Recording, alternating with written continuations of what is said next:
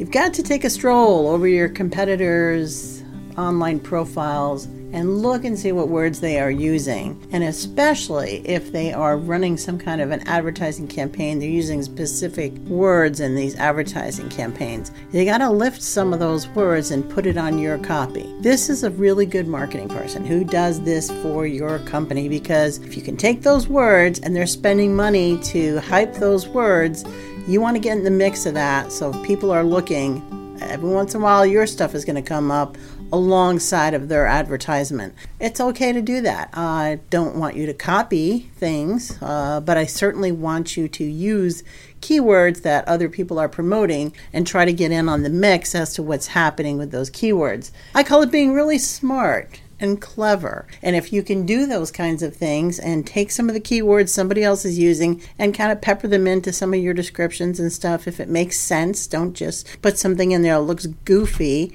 but um, it opens your eyes to the fact that you might have been missing out on an angle that you should have been promoting. All right. So always look at your competition to see what they're doing.